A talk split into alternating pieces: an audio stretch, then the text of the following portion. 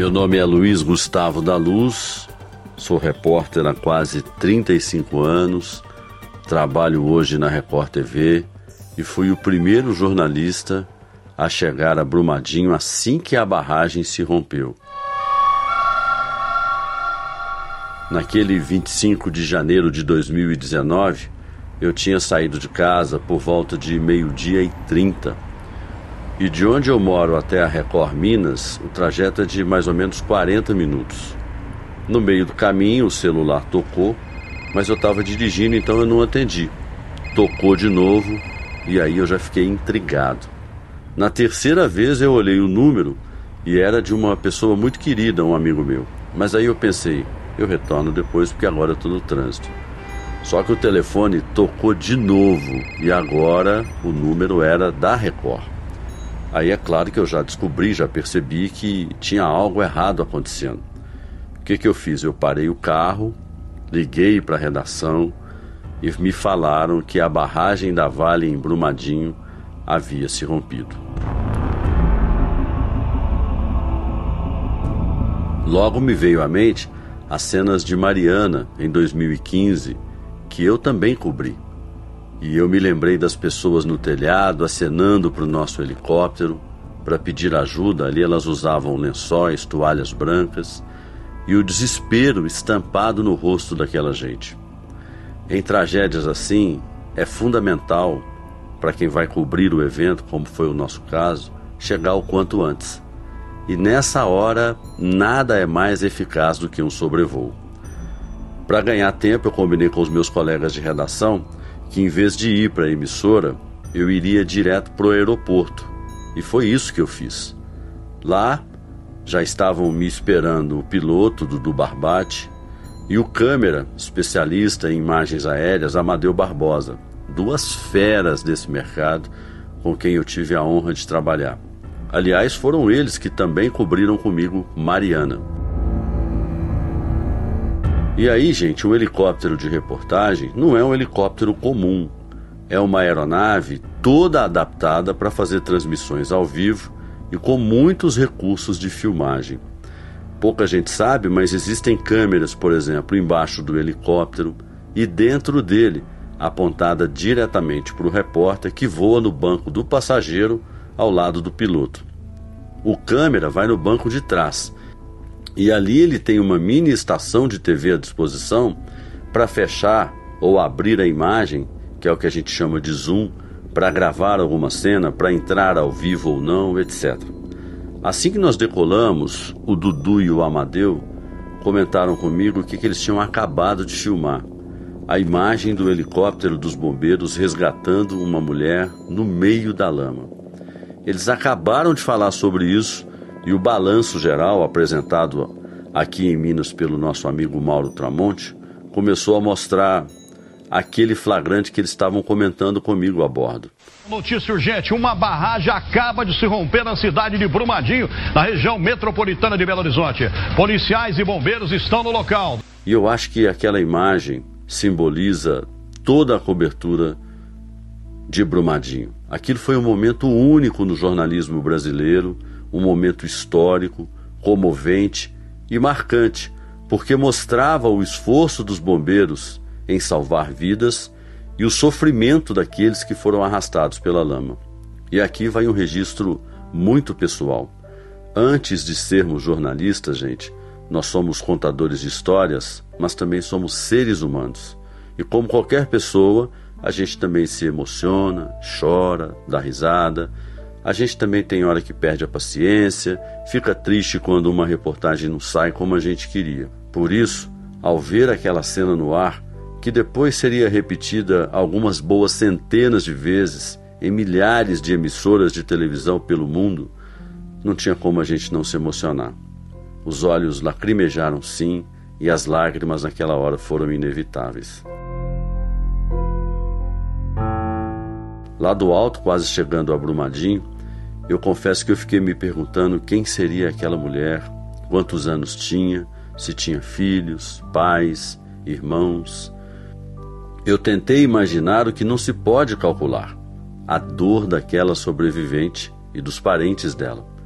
Mais tarde eu soube que as protagonistas daquela imagem eram duas mulheres, a vítima, Natália, e a Major Carla, a competente piloto do helicóptero, que numa outra reportagem nossa, que a gente fez mais tarde, explicou que aquela manobra é extremamente difícil porque é preciso controlar no ar o peso do helicóptero, da vítima, dos bombeiros que ali estavam. Ou seja, a vida de todas aquelas pessoas, de todos aqueles personagens envolvidos naquela imagem, esteve por um fio, né? Ali é um local muito complicado de trabalhar, porque por terra a progressão é difícil. O militar desembarcou para pegar a vítima e ele afundou com a lama mais ou menos até a cintura. Então a dificuldade é estabilizar a aeronave numa posição é, bem precisa, próximo, porque estava difícil de acessá-la, de mobilizar, mais difícil ainda, e tinha que retirar ela rápido porque estava correndo risco de morte. Então é como equilibrar uma vassoura na ponta dos dedos, tem que ter muita perícia e treinamento para conseguir precisão daquilo. E trabalho em equipe porque quem está desembarcado precisa confiar no piloto, que a aeronave está muito próximo, são mais de 3 toneladas, próximo voando e isso exige muita precisão. Eu acredito que se a gente não resgatasse, por exemplo, aquela vítima que estava ali na lama, naquela hora, possivelmente ela poderia vir a óbito. Mas o pior ainda estava por vir. Assim que a gente passou a última montanha no horizonte, Brumadinho apareceu diante dos nossos olhos. Naquela hora o relógio marcava uma e meia da tarde, tingida de marrom, lama escorrendo pelo rio, entrando nas casas, engolindo veículos. Meu Deus, foram as minhas primeiras palavras diante daquele caos. E a minha primeira pergunta para mim mesmo: quantos corpos estavam ali embaixo? E exatamente por isso eu pedi ao comandante Dudu Barbate que parasse o helicóptero por alguns segundos ali mesmo, antes da gente começar a gravar. Gentil como ele sempre foi, o Dudu atendeu ao meu apelo e ali eu fiz uma breve oração. Eu pedi a Deus por todas aquelas famílias que dali em diante começariam a sofrer talvez os piores dias de vida. Pedi pelos que partiram e perderam a vida ali, para os que ficaram e para os que ficariam com sequelas para os que ficariam órfãos, viúvos, viúvas, e para os que teriam que enfrentar a maior dor que um ser humano pode suportar a dor de enterrar o próprio filho. Nessas horas a gente precisa buscar muita coragem, sabe? Para encarar a vocação que Deus nos deu, que é o jornalismo. Porque num cenário tão crítico, para qualquer ponto que a nossa câmera apontasse, havia uma história a contar. Pela primeira vez, a pacata Brumadinho teve congestionamento no céu. Eram dezenas de helicópteros se comprimindo no espaço aéreo sobre a cidade. E a prioridade naquele momento, obviamente, era encontrar sobreviventes. Mas ao contrário de Mariana, dessa vez nós não vimos pessoas pedindo socorro nos telhados das casas. O que a gente viu foi uma lama desenfreada, destruindo tudo que encontrava pela frente como se fosse folha de papel, inclusive viadutos, máquinas pesadíssimas da própria Vale. E ali eu saí narrando tudo que eu estava vendo. E pouco mais de duas horas sobre Brumadinho, eu já tinha material mais que suficiente para mostrar ao telespectador o tamanho daquela tragédia. Na volta ao aeroporto, uma equipe da TV já estava me esperando. E a gente queria ir direto para o córrego do Feijão o distrito mais afetado pelo tsunami de lama. Só que a polícia tinha interditado a estrada e barrou a gente ali a alguns poucos quilômetros do povoado, porque até então a gente não sabia para onde a lama estava indo e o que os estragos que ela ainda poderia provocar, né? Nós paramos em frente a uma escola estadual para onde estavam sendo mandados os donativos para quem tinha acabado de perder tudo. E ali nós vimos pessoas chegando de Brumadinho que tinham escapado do barro, elas chegavam de barro da cabeça aos pés e apareciam para a gente como se fossem zumbis, com os olhos arregalados, um choro compulsível. E a cena foi ainda mais apavorante porque foi já no cair da tarde, né, já no início da noite. E eu tinha que entrar ao vivo no Jornal da Record ali alguns minutos. Meu colega de emissora, o Edu Ribeiro, ele estava a caminho, vindo às pressas de São Paulo, mas até a chegada dele, a bola estava comigo. E eu tinha tanto que contar que poderia ficar ali o jornal inteiro falando sem parar, que ainda teria assunto pendente. Nós abrimos a edição do Jornal da Record naquele dia. O Edu chegou já com o jornal ainda no ar e ofegante tratou de assumir logo ali as entradas ao vivo dali em diante. Já passava das 10 horas da noite quando nós acabamos a cobertura daquele dia, mas a adrenalina, gente, era tanta que a gente não queria ir embora.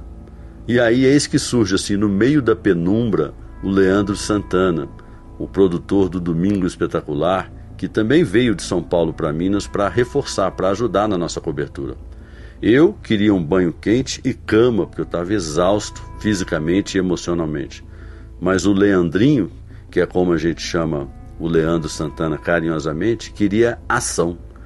E o que, que ele fez? Ele pegou uma câmera de mão pequena, se despediu da gente e já desaparecendo no breu disse que estava indo para o feijão e a pé. E não é que ele foi mesmo? Mas nós sabíamos que nós dedicaríamos ali as próximas semanas a Brumadinho. Nós trabalhamos 14, 16 horas por dia e a gente saía sempre com a sensação de que ainda havia algo mais a fazer. Eu confesso que eu nunca vi tantos helicópteros subindo e descendo num campinho de futebol lá do Córrego do Feijão, ou seja, no mesmo lugar e ao mesmo tempo. Helicópteros das polícias de Minas, de São Paulo, de vários outros estados, do Corpo de Bombeiro também de vários outros estados. E no nosso segundo dia de cobertura, eu reencontrei o Marcos, um amigo querido que eu tinha conhecido pouco tempo atrás. Ele estava lá no meio da confusão, conversando com bombeiro, polícia, indicando um caminho aqui, outro ali.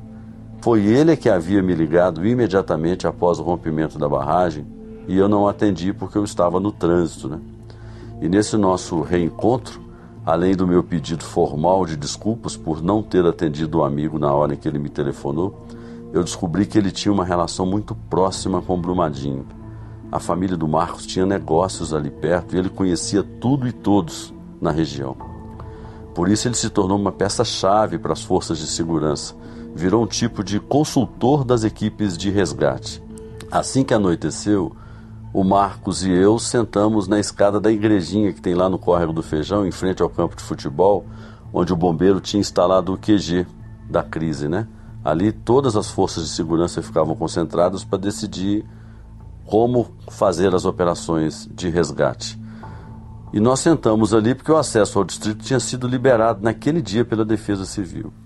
E a gente estava comendo um sanduíche, tomando um, um suco ou um refrigerante, eu não me lembro bem, quando ele apontou um oficial dos bombeiros com uma sacola de supermercado na mão. E aí o Marcos me perguntou assim: Sabe o que, que tem ali naquele saquinho? Eu respondi na hora que eu não tinha a menor ideia. São vísceras de alguma vítima. Eu não podia acreditar no que ele estava me falando. Vísceras? E ele disse: Sim, vísceras. Quer ver só? O tenente. E o tenente olhou para ele na hora: O que, que tem aí? E o tenente respondeu: Ah, são pedaços de copo que a gente pegou ali, mas nós não estamos sabendo o que fazer com isso. De fato, não apenas o oficial, mas ninguém envolvido ali naquele caos sabia direito como proceder com os restos mortais, porque foi uma experiência nova, inusitada para todos nós, a tragédia de Brumadinho, né? Eu me lembro de ver filas de caminhões frigoríficos parados ali no córrego do Feijão e as partes humanas sendo jogadas lá dentro. Depois, aqueles, aquelas partes humanas, aquelas vísceras, eram levadas para o IML em Belo Horizonte para se tentar identificar as vítimas por meio de DNA. Mas ali, no meio daquela situação caótica, iam também pedaços de corpos de animais, o que levou os peritos do IML à exaustão.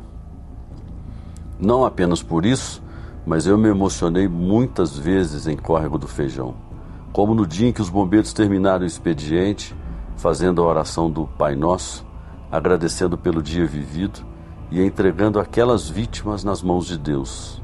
Mais ou menos o que eu fiz lá do alto do nosso COP. Eu também me emocionei na entrevista com a mãe de um menininho de 5 anos que me disse que o filho pegou pavor de helicóptero. E eu perguntei por quê.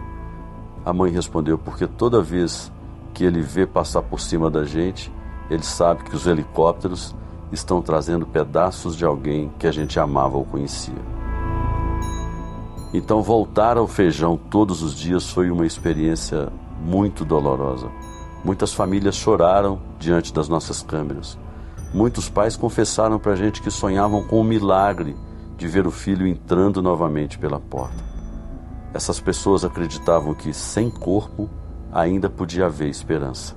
Só com o passar do tempo foi dado a elas a exata noção do que estava acontecendo e da dor que essas pessoas teriam que enfrentar. Eu me lembro, por exemplo, de uma mulher que contou que estava no quarto com o marido assistindo televisão e os dois filhos estavam no outro quarto. E essa mulher teve sede. Ela levantou da cama, foi para a cozinha e ela não se lembra de mais nada. O impacto da lama jogou a casa dela no chão, arrastou e matou os filhos e o esposo. Ela conta que quando ela retomou a consciência, ela estava presa no lamaçal com o barro já quase no pescoço. E ela virou a noite ali à espera de socorro. E ela me contou algo muito assustador.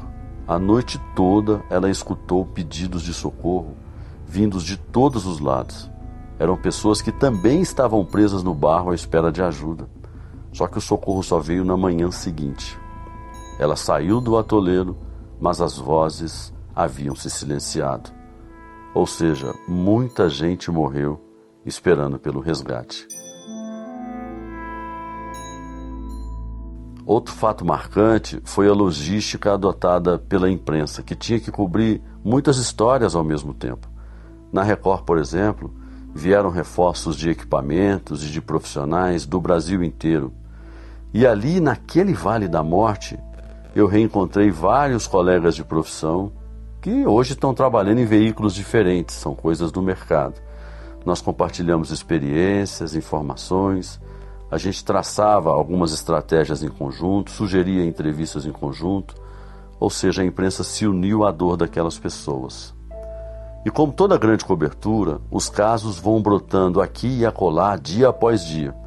A gente tinha vários telejornais para alimentar, e além do estresse físico e emocional, e a gente ainda tinha o dever de planejar o dia seguinte. Eu me lembro do coveiro de Brumadinho nos contando da falta de covas na cidade e de gente para enterrar tantas pessoas ao mesmo tempo. Só que, como a gente ficava no feijão a maior parte do tempo, nós nos tornamos amigos dos moradores daquela comunidade. Aí a gente entrava nas casas, tomava água, tomava café, a gente divulgava as aflições daquele povoado que teve a vida virada pelo avesso da noite para o dia. E era, gente, uma rotina muito cruel. Acordar, buscar água no poço da coleta da Vale, se alimentar e esperar pela notícia dos bombeiros sobre as buscas. Uma vez por semana, essas famílias se reuniam com as equipes de resgate para saber como é que estava a operação, onde é que os bombeiros iam continuar procurando. Mas às vezes as pessoas saíam tão impactadas com o que foi falado ali que mesmo com a gente que já tinha alguma proximidade, elas se recusavam a conversar. Passavam direto por nós, deixando estampado no rosto aquela mensagem de dor. Difícil entender a aflição de quem tem a vida transformada de uma forma tão cruel e rápida. Uma senhora dona de uma papelaria no córrego do Feijão, por exemplo, nos mostrou chorando o estoque de material escolar que ela tinha comprado para revender. O que, que eu vou fazer com isso agora? Por favor, me ajude ela repetia para mim. Obviamente que ela esperava lucro, porque o ano letivo estava para começar, já que o acidente foi em janeiro e as aulas retornariam em fevereiro. E aí, pessoal, por mais que você seja uma pessoa com experiência profissional, não há como não ter reação diante de umas entrevistas assim, sabe? A maioria dessas gravações terminava em choro, abraços de consolo. Até hoje eu recebo ligações e mensagens pelo WhatsApp dos moradores de Córrego do Feijão, porque elas se tornaram pessoas do nosso ciclo de convivência e elas sabem que elas podem contar conosco. A mídia tem esse lado importante, né? De interlocução entre oprimidos e opressores. Eu me lembro também que todas as autoridades que eu entrevistei diziam que Mariana não iria se repetir, mas efetivamente eu te pergunto: o que aconteceu? Nada, quase nada ou muito pouco. O que a gente vê é que a Vale gasta milhões em publicidade para dizer que indenizou não sei quantas pessoas, que está recuperando o meio ambiente, etc. Mas ela nunca assumiu o erro. Como é que pode, gente, uma empresa desse tamanho cometer um erro primário de engenharia e construir um refeitório e a parte administrativa da mina bem debaixo da barragem? Será que a mineradora subestimou o que jamais poderia acontecer e jamais imaginou a possibilidade daquela estrutura gigantesca ruir? Todas as vezes que eu fui à Vale, eu observei algo muito curioso. Eu não sei se vocês já foram lá, mas se forem, Notem que a empresa exige do visitante que estacione de ré por uma questão de segurança. Ou seja, existe uma preocupação com o estacionamento e um descuido com as barragens. Essa é uma lógica que eu nunca entendi, assim como eu não entendo como as autoridades permitem que o produto extraído da nossa terra, Minas Gerais, fique acima de vidas humanas. Este é o meu relato do que vivi em Brumadinho um dos maiores eventos jornalísticos que eu já cobri.